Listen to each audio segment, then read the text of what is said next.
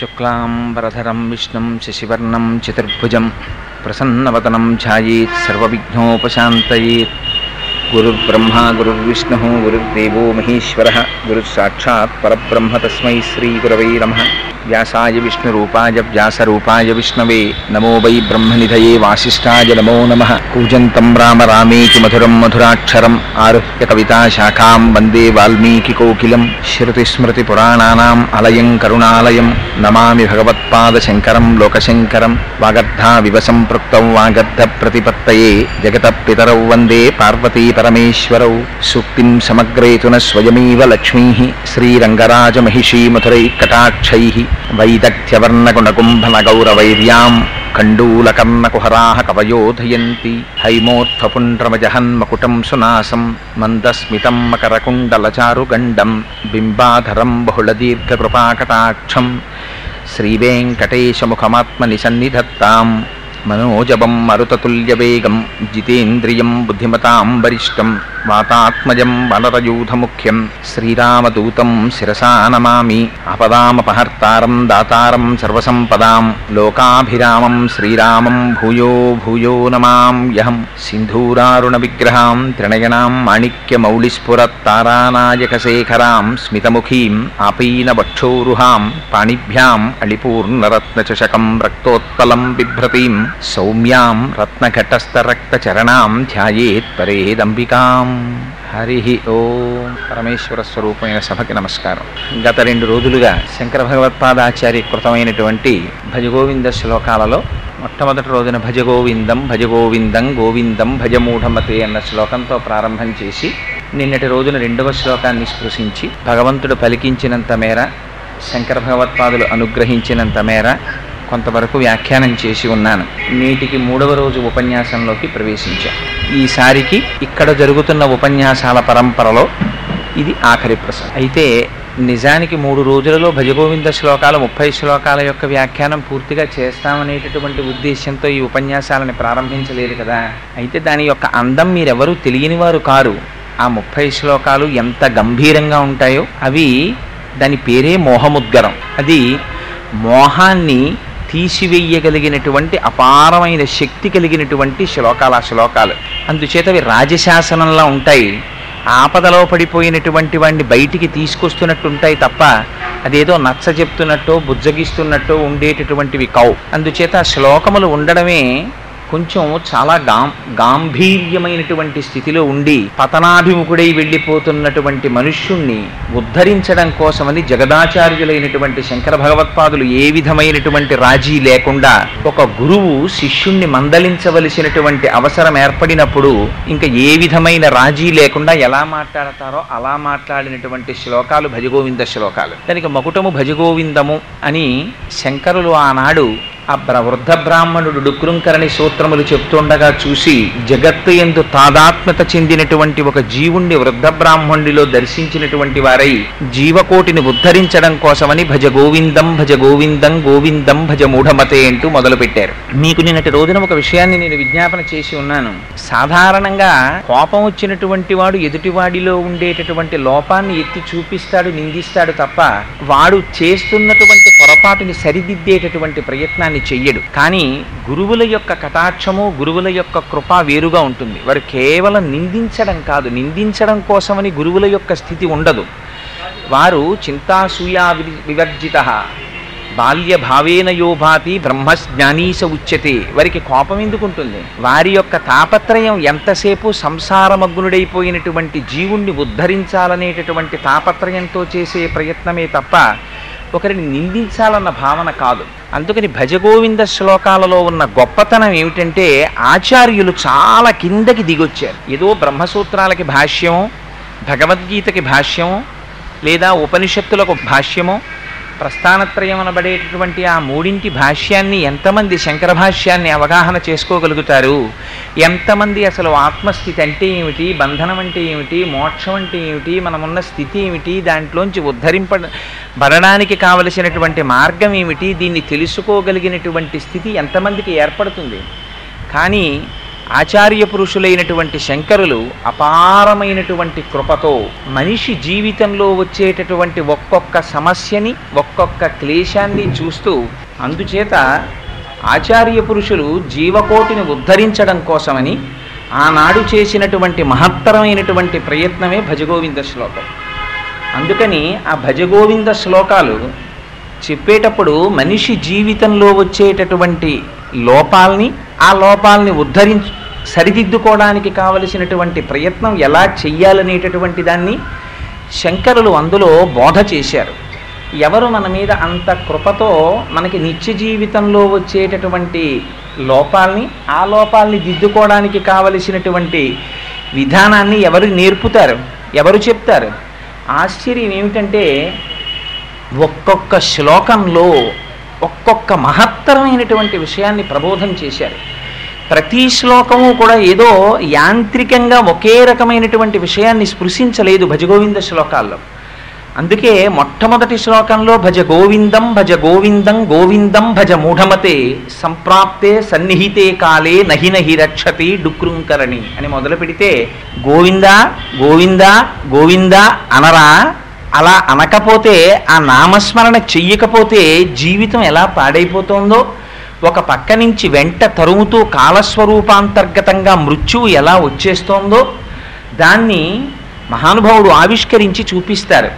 రెండవ శ్లోకం దగ్గరికి వచ్చేసరికి వెంటనే శంకరులు అంటారు అయ్యయ్యో ప్రధానంగా మనందరినీ పట్టి పీడించేటటువంటి సమస్య ఏది ఉన్నదో దేనితో తాదాత్మ్యత చెందడం చేత మనందరం కూడా భగవంతుని ఆరాధించవలసినటువంటి పరమ పవిత్రమైనటువంటి సమయాన్ని కోల్పోతున్నామో దాని చేత మనం ఎంత ఇబ్బందుల్లోకి వెడుతున్నామో హెచ్చరించి చూపించడం కోసమని యావత్విత్తోపర్జన సక్త స్థావన్ నిజ పరివారో రక్త అన్న శ్లోకాన్ని మూఢజహీహిధనాగమ తృష్ణాం కురు సమృద్ధిం మనసి వితృష్ణాం ఎల్లభసే నిజ కర్మోపాత్తం విత్తంతేన వినోదయ చిత్తం అని ఒక్కొక్క శ్లోకంలో ఒక్కొక్క విషయాన్ని స్పృశించారు. నిజంగా అవి ఎంత గంభీరమైన విషయాలంటే నాకైతే అనిపిస్తుంది.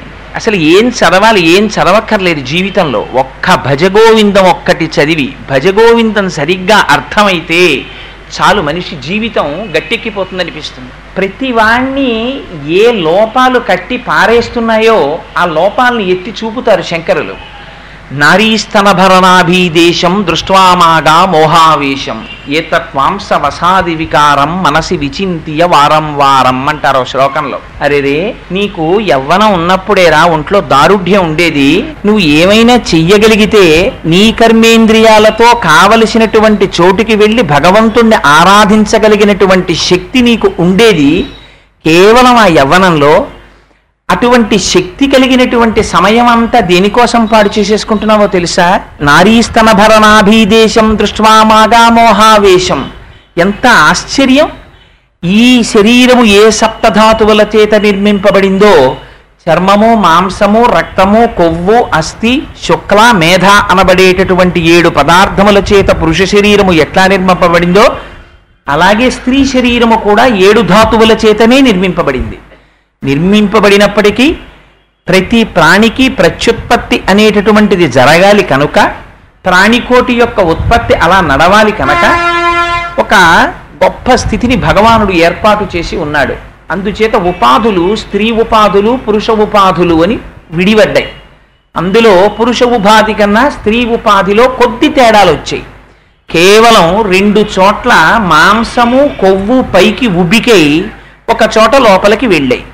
అంత మాత్రానికి నీ జీవితంలో బలం కలిగినటువంటి యవ్వన సమయాన్నంతటినీ వృధా చేసుకుంటున్నావురా.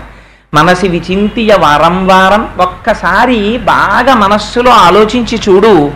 అంటే స్త్రీలను కించపరచాలని శంకర భగవత్పాదులు ఈ విషయం చెప్పలేదు. ఎందుచేతనంటే ఆకర్షణ కలిగినటువంటి వస్తువు కనుక పురుషుడు తన జీవితాన్ని గట్టెక్కించుకుని తాను చేయి పట్టుకున్నటువంటి స్త్రీని ధర్మపత్నిగా తనతో పాటు నడిపించి ఆవిడ జీవితాన్ని కూడా ఉద్ధరించవలసినటువంటి బాధ్యత ప్రధానంగా పురుషుడి మీద ఉన్నది కనుక ఆ పురుషుడు నడిచినటువంటి మార్గం చేత స్త్రీ జీవితంలో కూడా సుఖశాంతులు నిండుతాయి కనుక హెచ్చరికని పురుషుడి వైపు నుంచి చేశారు.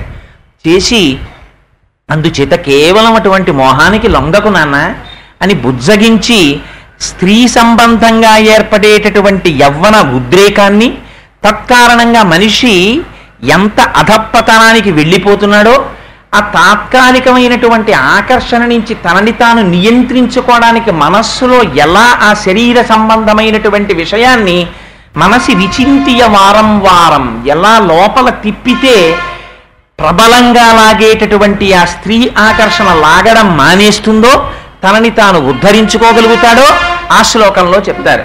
అంటే ఏదో ఒక్క శ్లోకాన్ని ఇవాళ నేను చెప్పాలి కదండి అని మరు శ్లోకాన్ని చెప్పేసి ఆపేయడం నాకు ఇష్టం లేక ఒక్కసారి అన్ని శ్లోకాలని స్పృశించే ప్రయత్నం చేస్తున్నాను. ఆ తరువాత శంకరులు అంటారు వేరొక శ్లోకంలో కాతే కాంత కస్తే పుత్ర సంసారోయమతీవ విచిత్ర కస్యత్వం కక్కుతయాయాత తత్వం చింతియ తదీయ భ్రాత. కొన్ని శ్లోకాలు చెప్పిన తర్వాత శంకరాచార్యుల వారి యొక్క ఆవేశం కొంత తగ్గింది. తగ్గిన తర్వాత ఇంకా మూఢ అనరు. వచ్చి శిష్యుడు ఎదట నిలబడి చేతులు కట్టుకుని నిలబడేసరికే గురువు యొక్క అనుగ్రహం అలా ఉంటుంది. అంత తప్పు చేసినటువంటి శిష్యుడు అంత తప్పు చేసినటువంటి వాడు శంకరులు మూఢ అని పిలిచేటప్పటికి కూడా అయ్యయ్యో నా వల్ల ఇంత పొరపాటు జరిగిపోయిందని అంత వృద్ధ బ్రాహ్మణుడు చేతులు కట్టుకు నిలబడిపోయేసరికి అయ్యో నేను ఉద్ధరించకపోతే ఎవరు ఉద్ధరిస్తారు వీళ్ళని? నేను ఆగ్రహిస్తే ఎలా? అని అమ్మ పిల్లవాణ్ణి హత్తుకున్నట్టు మహానుభావుడు వెంటనే భ్రాత అంటారు ఓ సోదర ఆలోచించవోయ్ ఏమిటో ఈ సంసారం ఏమిటో కాతేకాంత ఎక్కడి నుంచి వచ్చింది నీ భార్య? ఎప్పుడైనా ఒక్కసారి ఆలోచించు. అనేకమైన విషయాల గురించి ఆలోచిస్తూ ఉంటావు కదా? ఒక్క అరగంట సేపు నేను ఈ విషయం మీద ఇవ్వాల ఆలోచన చేస్తాను. పప్పు దొరకకపోతే ఆలోచిస్తావు ఉప్పు దొరకకపోతే ఆలోచిస్తావు పిల్లాన్ని ఏ కాలేజీలో జాయిన్ చెయ్యాలో రోజులు రోజులు ఆలోచిస్తావు పది మందిని సంప్రదిస్తావు కదా? ఈ విషయం మీద నీ జీవితం మొత్తం మీద ఒక్క అరగంట సేపు ఆ సబ్జెక్టు తప్ప వేరొకటి లేకుండా ఆలోచించి చూడు. తాతేకాంత పురుషుడికి స్త్రీ అయినా స్త్రీకి పురుషుడైనా. ఎక్కడి నుంచి వచ్చింది భార్య? ఒక్కసారి ఆలోచించు. నీకు తెలిసి నువ్వు వెయ్యి పెళ్ళి చూపులు చేసి వెయ్యిన్నొకటో పెళ్ళి చూపుల్లో ఎవరో ఒక కంజిని ఎంచుకున్నావు. ఎంచుకుని మూడు మూడు లేచావు. కానీ అంతకుముందు ఆవిడ ఎక్కడి నుంచి వచ్చింది? ఒక తల్లిదండ్రులకి కూతురు. అంతకుముందు ఆ తల్లి గర్భంలోంచి వచ్చింది. అంతకుముందు అప్పుడు కూడా ఉండాలి కదా? ఉంటే కదా అమ్మ కడుపులోకి వెళ్ళింది? అమ్మ కడుపులో ఎన్ని కష్టాలు పడింది? అమ్మ కడుపులోంచి బయటికి ఎలా వచ్చింది? వచ్చి పెద్దది ఎలా అయింది? నీకు భార్యగా ఎలా వచ్చింది? నీకు భార్యని చేసినదెవరు? ఎంత త్యాగం చేసి ధర్మపత్నిగా నీ చెయ్యి పట్టుకుంది? దేనికోసం నువ్వు ఆమెని పాణిగ్రహణం చేశావు? కానీ నువ్వు చేస్తున్న పని ఏమిటి ధర్మపత్నిగా నేను స్వీకరిస్తున్నానని చెప్పి స్వీకరించినటువంటి వాడివి ధర్మమునందు ఉపకరణముగా ఆమెని వాడుకుంటున్నావా? లేక కామపత్నిగా వాడుకుని నువ్వు పతనం చేసుకుని ఆవిడ్ని కూడా పతనం చేస్తున్నావా? ఎక్కడి నుంచి వచ్చింది నీ భార్య? భార్య భార్య అనబడేటటువంటి ఆ కాంత? కాతే కాంత? కస్తే పుత్ర? నా కొడుకు నా కొడుకు నా కూతురు నా కూతురని విర్రెక్కిపోతున్నావే? ఒక్కసారి ఆలోచించి చూడ నా కొడుకు నా కొడుకని ఓ విశేషమైన మోహానికి గురైపోతున్నావు. ఆ కొడుకు ఎక్కడి నుంచి వచ్చాడు? ఆ కొడుకు అనబడేటటువంటి సప్త ధాతువుల చేత నిర్మింపబడినటువంటి శరీరంలో ఒక్క ధాతువుని నువ్వు ఎప్పుడైనా తీసుకొచ్చి పెట్టావా? ఎప్పుడైనా నీ కొడుకు ఒంటి మీద ఉన్న చర్మం ఓ గజం చర్మం తెచ్చి నువ్వు ఎప్పుడైనా పెట్టావా? నాలుగు ఎముకలు తెచ్చి వాడి శరీరంలో పెట్టావా? రెండు ఊపిరితిత్తుల్లో ఓ ఊపిరితిత్తు నువ్వు పెట్టావా? గుండెకున్న నాలుగు కన్నాల్లో ఒక కన్నం నువ్వు పెట్టావా? వాడి శరీరంలో పోయబడినటువంటి కొన్ని లీటర్ల రక్తంలో ఒక చుక్క రక్తం నువ్వు ఎప్పుడైనా తీసుకెళ్ళి పోసావా? వాడి ఒంటికున్న తొమ్మిది కన్నాలు రెండు కళ్ళు రెండు ముక్కులు రెండు చెవులు ఆ తర్వాత నోరు ఏడు మలద్వారం ఎనిమిది మూత్రద్వారము తొమ్మిది కన్నములు కలిగినటువంటి నీ కొడుకు శరీరంలో ప్రాణ అపాన వ్యాన ఉదాన సమాన నాగ కూర్మ క్రొకర ధనంజయ దైవదత్తములనేటటువంటి పది వాయువులు ఎవడి శాసనము చేత తిరుగాడుతున్నాయో ఎవడి శాసనము చేత బయటికి వెళ్ళిపోకుండా నిలబడుతున్నాయో అటువంటి వాయువుని పోసినవాడివి నువ్వా? బయటికి వెళ్ళకుండా నియంత్రించిన వాడివి నువ్వా? తెల్లవారి లేస్తే వాడు తిన్న ఆహారం జీర్ణం చేస్తున్నవాడివి నువ్వా? లేకపోతే వాడి శరీరం సమానంగా పెరగడానికి హేతువైన వాడివి నువ్వా? పెంచిన వాడివి నువ్వా? వాడిలోని మేధస్సువి నువ్వా? ఏది నువ్వు? ఏది చూసి నా కొడుకు నా కొడుకని మోహంతో ప్రబలిపోతున్నావు? ఇందులో నీ యొక్క యాజమాన్యపు హక్కుని ప్రకటించుకోవడానికి నీకున్న అధికారం ఎంత? దీన్ని సృష్టి చేస్తున్నవాడెవరు? పెంచుతున్నవాడెవరు? నీకు ఈ భాగ్యం ఇచ్చినవాడెవరు? ఎప్పుడైనా ఆలోచించావా? కస్తే పుత్ర సంసారోయమతీవ విచిత్ర. నా సంసారం నా సంసారం అని చెప్పి ఆ సంసారం కోసం పట్టుకుని ఊరు వాడా తిరుగుతూ ఆ డబ్బట్టుకొచ్చానని ఇది పట్టుకొచ్చానని అది పట్టుకొచ్చానని సంసార మగ్గులవై బ్రతుకుతున్నావే? అంతకన్నా వేరొక వస్తువు ప్రపంచంలో లేదని అనుకుంటున్నావే కానీ నీ సంసారమును నిలబెట్టిన వాడెవరు ఎప్పుడైనా ఆలోచించావా? కస్తే పుత్ర సంసారోయమతీవ విచిత్ర. పోన్లేవయ్యా ఇవన్నీ పక్కన పెట్టే ఏమోనండి వాళ్ళందరూ నాకు ఎలా తెలుసండి? మీరు వాళ్ళందరి గురించి నన్ను అడుగుతారేమిటి? అంటావేమో కశ్యత్వం నువ్వెవరు? ఒక్కసారి చెప్పు ఏవి ప్రశ్నలండి? ఆ ఒక్క శ్లోకం చాలదండి జీవితాన్ని మార్చేయడానికి. ఎవరు నువ్వు?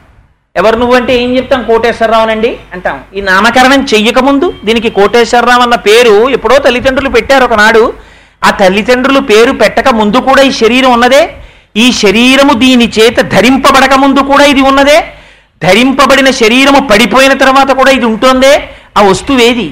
అది ఎక్కడి నుంచి వచ్చింది? అది ఎప్పుడు ప్రవేశించింది? లోపల ఎలా ఉంది? ఎంత ఏడ్చింది? ఎలా బయటికి వచ్చింది ఎప్పుడైనా ఆలోచించావా? ఒక్కసారి వెనక్కెళ్ళు. వెనక్కెడితే నీకు ఎంతవరకు జ్ఞాపకం? మహా ఉంటే నీ జ్ఞాపకం నువ్వు ఎల్కేజీ చదువుకుంటూ పలకలో అఆలు దిద్దుకోవడం వరకు నీకు జ్ఞాపకం ఉందేమో.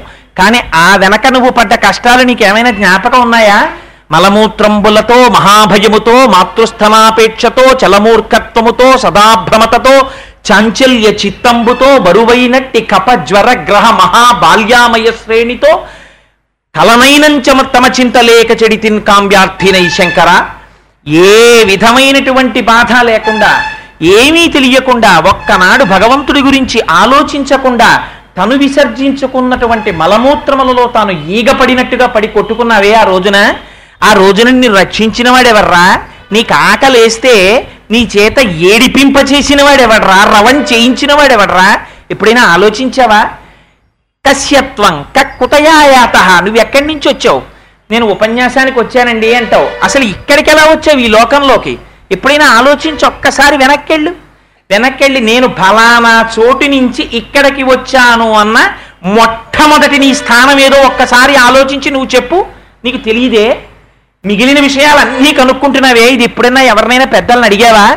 అయ్యా నేను ఎక్కడి నుంచి వచ్చానండి అసలు? నేను ఎక్కడికి వెళ్ళిపోతానండి మళ్ళీ? ఎన్నాళ్ళు ఉంటాను ఈ భూమి మీద? ఎక్కడి నుంచి వచ్చావో నీకు తెలియదు. ఎన్నాళ్ళు ఉంటావో తెలియదు. ఎప్పుడు వెళ్ళిపోతావో తెలియదు. ఏమీ తెలియని వాడికి ఇంత ఆడంబరమా? ఇంత ఎగిరిగిరి పడ్డమా? నాకు అన్నీ తెలుసని గుండెలు బాదుకోవడమా? ఎంత అమాయకత్వం రనిది కక్కుతయాయాత తత్వం చింతియతదియ భ్రాత ఒక్కసారి సోదర సోదరా. నళినీదలగత జలమతి తరళం తత్వజీవితమతి చయచపలం విద్ధిర్వ్యాధ్యభిమానగ్రస్తం లోకం శోకచ హంత సమస్తం. అరేరే నీ జీవితం ఎంతసేపు ఉంటుందో నీకు తెలియదా? తామరాకు మీద నీటి బొట్టు ఎంత చెంచలంగా ఉంటుందో ఎంత తాత్కాలికంగా ఉంటుందో ఎంత క్షణంలో జారిపోతుందో అంత బుద్ధుదప్రాయమైనటువంటి జీవితాన్ని నువ్వు పొంది ఉన్నావా? ఈ జీవితంలో నువ్వు దేన్ని తెలుసుకోవాలో దాన్ని తెలుసుకోవడం మానేసి కేవలం శోకముతోటి దుఃఖముతోటి రోగములతోటి తనవారితోటి ఏడుస్తూ కూర్చుని జీవితాన్ని గడిపేస్తున్నావా? నా దృష్టిలో ఈ లోకమంతా ఎప్పుడో చచ్చిపోయింది అసలు శోకంతో అన్నారు శంకరాచార్యులు వారు ఎంతంత బాధతో వచ్చాయో చూడండి ఆ శ్లోకాలు. లోకం శోకచ హంత సమస్తం. తను ఆనంద స్వరూపుడు. తనకు అసలు శోకం అన్నది లేదు. లేని శోకాన్ని తెచ్చి పెట్టుకున్నాడు పెట్టుకుని తను ఎప్పుడూ ఏడుస్తూ ఏడుపే తన స్వరూపంగా బతుకుతున్నాడు. ఏడుపుగా ఉంటున్నాడు ఏడుపుగా వెళ్ళిపోతున్నాడు ఏడిపించి వస్తున్నాడు ఏడిపించిపోతున్నాడు. ఎంత చిత్రం రా? ఈ లోకం అంతా ఏడుపే ఏడుపు తప్ప నవ్వు నాకు కనపట్టలేదు. నవ్వినవాడు ఆనందంగా ఉన్నవాడు సుఖంగా ఉన్నవాడు ఇది నా స్వరూపం అన్నవాడు నాకు కనపట్టలేదు. ఈ లోకమంతా అంతమైపోయింది చచ్చిపోయింది ఎప్పుడో శోకం చేతన్నారు. ఆచార్య పురుషులకి జగద్గురువులకి ఎంత పరివేదన కలిగిందో చూడండి. ఏమిటో నీ వెంట వీళ్ళందరూ తిరుగుతున్నారు తిరుగుతున్నారు నాకు ఇంత సర్కిల్ ఉందంటావు. దిక్కుమాలిన మాట ఇంతకన్నా దరిద్రమైన మాట ప్రపంచంలో లేదురా. నీ గొప్పతనం నీ ఈగో ఈగో అంటుంటారు. నా అంత వాణ్ణి నేను నా అంత వాణ్ణి నేనని చెప్పుకోవడానికి వాడు చెప్పుకునే మొట్టమొదటి మాట ఏమిటో తెలుసా అండి? మూడింటి చేత చెప్పుకుంటూ ఉంటాడు. ఏంటి? నాకు ఇంత డబ్బు ఉంది నాకు ఇంత పరివారం ఉంది నాకు ఇంతమంది తెలుసండి ఎంతమంది వస్తుంటారు అనుకుంటారు మా ఇంటికి? లేచింది మొదలు వస్తూనే ఉంటారు. రాత్రి వరకు వస్తారు. ఫోన్లు ఎడతెరిపి లేకుండా వస్తాయి. ఇవన్నీ తన స్టేటస్ సింబల్ కింద చెప్తూ ఉంటాడు. శంకరాచార్యుల వారు వాత పెట్టారు వెనక నుంచి. ఒక్కసారి ఆలోచించి ఉరే వయసిగతే కామ వికార నీ ఒంట్లో వయస్సు అయిపోయిందా? కామ వికారం అన్నది ఇంకెక్కడుందిరా? ఒక్కసారి వయస్సు అయిపోయిన తర్వాత ఇంకా కామ వికారమే లేదు. వయసిగతే కక్కామ వికార శుష్కే నీరే కక్కాసార. చెరువు ఎండిపోయిందా? ఇంకా ఏమండి ఇది చెరువండి అన్నారనుకోండి నీళ్ళు లేని దాన్ని చూపించి చెరువు అంటే ఒప్పుకుంటారా? ఒప్పుకోరు. క్షీణే విత్తే కప్పరివార. ఒక్కసారి నీ దగ్గరున్న డబ్బులు కానీ లేవు అన్నారా? నువ్వు ఆపదలో ఉన్నావని తెలిసిందా? ఇందులో ఎంతమంది ఫోన్లు చేసేవాళ్ళు ఉన్నారో ఎంతమంది నీ ఇంటికి వచ్చేవాళ్ళు ఉన్నారో లెక్క బయటపడిపోతుందంటారు శంకరాచార్యుల వారు. క్షీణే విత్తే కప్పరివార జ్ఞాతే తత్వేక సంసార. ఈ విషయం నీకు అర్థమైపోయింది అనుకో నిజంగానండి మీరు ఆ శ్లోక వ్యాఖ్యానాన్ని చంద్రశేఖర పరమాచార్యుల వారి అమృత వాక్కుల వెంట ఒక్కసారి విన్నారనుకోండి వెర్రి మంచు విడిపోయినట్టు విడిపోతుంది. ఏమిరా? తెల్లవారు లేస్తే మా అబ్బాయి మా అబ్బాయి మా అబ్బాయిని తిరుగుతాం. మా అమ్మాయి మా అమ్మాయి మా అమ్మాయిని తిరుగుతాం. మా అల్లుడు మా అల్లుడు మా అల్లుడని తిరుగుతాం. నా కోడలు నా కోడలు నా కోడలు అంటాడు. నా భార్య నా భార్య నా భార్య అంటాడు. శంకరాచార్యులు వారు బాగా కాల్చి అట్లకాడ దానాన్న ఒక్కసారి చొక్కా ఎత్తు పైకని ఓ వాత పెట్టారు శ్లోకంలో భజగోవిందంలో. నేను అందుకే ఈ మాట చెప్తున్నాను మహాప్రభు ఇవి నాకు వంట పట్టాయని కానీ నేను జ్ఞానినని కానీ నాకు తెలుసునని కానీ నేను చెప్పట్లేదు. యథార్థమునకు నేను ఈ మాటలు చెప్పుకుంటున్నది నా కోసం తప్ప మీకోసం కాదు. మద్విశిష్టాశ్చ తుల్యాశ్చ సంతి తత్ర వనౌక సహా మత్త ప్రత్యవర కశ్చిన్ నాస్తి సుగ్రీవ సన్నిధవు అంటారు సుందరకాండలో హనుమ. నాతో సమానులున్నారు నాకన్నా అధికులున్నారు కానీ నాకన్నా తక్కువ వాళ్ళు ఎవరూ సుగ్రీవుడి దగ్గర లేరమ్మా అంటారు. అలా ఇక్కడ ఉన్నటువంటి సభలో అందరూ నాకన్నా అధికులున్నారు నాకన్నా సమానులున్నారు కానీ నాకన్నా తక్కువ వాళ్ళు నా దగ్గర వినవలసిన వాళ్ళు ఎవ్వరూ లేరు అందరూ ప్రాజ్ఞులే. మరి ఎందుకు చెప్తున్నావు? నన్ను నేను హెచ్చరించుకోవడానికి చెప్పుకుంటున్నాను. ఈ ఒక్క శ్లోకం చాలదండి భజగోవిందంలో జీవితాన్ని అర్థం చేసుకోవడానికి. నీ వెంట ఉన్నారు ఉన్నారనుకున్న వారు ఎంతకాలము నీ వెంట ఉంటారో నేను ఒకటి చెప్తున్నాను. ఇలా కాకుండా కూడా ఉన్నవారు ఎవరైనా ఉంటే నువ్వు నమ్ముకు బతుకు అన్నారు శంకరాచార్యుల వారు. ఒక్క విషయం చెప్తానబ్బాయి విను.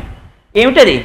యావత్పవనో నివసతి దేహే తావత్ పృచ్చతి కుశలంగేహి గతవతి వాయౌ దేహాపాయే భార్య బిభ్యతి తస్మిన్ కాయే. ఈ ఒక్క శ్లోకం వంట పట్టిందనుకోండి మీరు పెద్ద సినిమా చూసినట్టే ప్రపంచాన్ని ఎందుకని? వీడు యావత్పవనో నివసతి దేహే. నేను అన్నం తిన్నానండి అర్థం ఉంది. నేను మంచినీళ్ళు తాగానండి కొంత అర్థం ఉంది. నేను ఆఫీస్కి వెళ్ళానండి కొంత అర్థం ఉంది. నేను ఊపిరి తీశానండి అంతకన్నా పచ్చబద్ధం ప్రపంచంలో ఇంకోటి లేదు. ఏది? నువ్వు చేస్తే నిద్రపోతుండగా అన్నం తిను తినలేవే. నిద్రపోతుండగా ఆఫీస్ ఫైలో ట్రై రాయలేవే. నిద్రపోతుండగా ఊపిరి తీయడం మానేస్తున్నావా? తీస్తావు. నువ్వు చేసినదైతే నిద్రలో నువ్వు ఎలా చేసావు నిజంగా ఊపిరి తీయడం అన్నదే నువ్వు చేసినదైతే ప్రపంచంలో ఎవడైనా ఊపిరి ఆపేసుకుందాం అనుకున్నవాడు ఒక్కడిని నాకు చూపించండి. మంచాన పడిపోయినా సరే తన ఊపిరి ఆగిపోవాలని ఎవ్వడూ కోరుకోడు. బతకాలనే కోరుకుంటాడు. లేదా నిజంగా ఊపిరి ఆగిపోవాలని ఒకడు సంకల్పం చేశాడనుకోండి ఆగిపోతుందా? అయ్యో పాపం ఇంతకాలం నుంచి ఉన్నావు లేవే లోపలికి ఎడుతున్నావు బయటకు వస్తున్నావు ఇంత అల్లరి పడుతున్నావు. ఏమిటో నాకు ఇంకా అన్ని కోరికలు తీరిపోయినట్టే ఉన్నాయి. కృతకమైన మాట. సాధారణంగా ఇది వింటుంటాం అక్కడక్కడ. ఏముందండి? నాకు అన్ని కోరికలు తీరిపోయి నాకు అన్ని బాధ్యతలు తీరిపోయాయి. నాకే బాధ లేదు. ఇలా వెళ్ళిపోతే చాలు. ఇంకా నేను ఏం చెయ్యాలి? అంటాడు. అనగానే పక్కలో నొప్పి వచ్చింది అనుకోండి ముందు అంబులెన్స్ కోసం కంగారు పడిపోయేవాడు వాడే.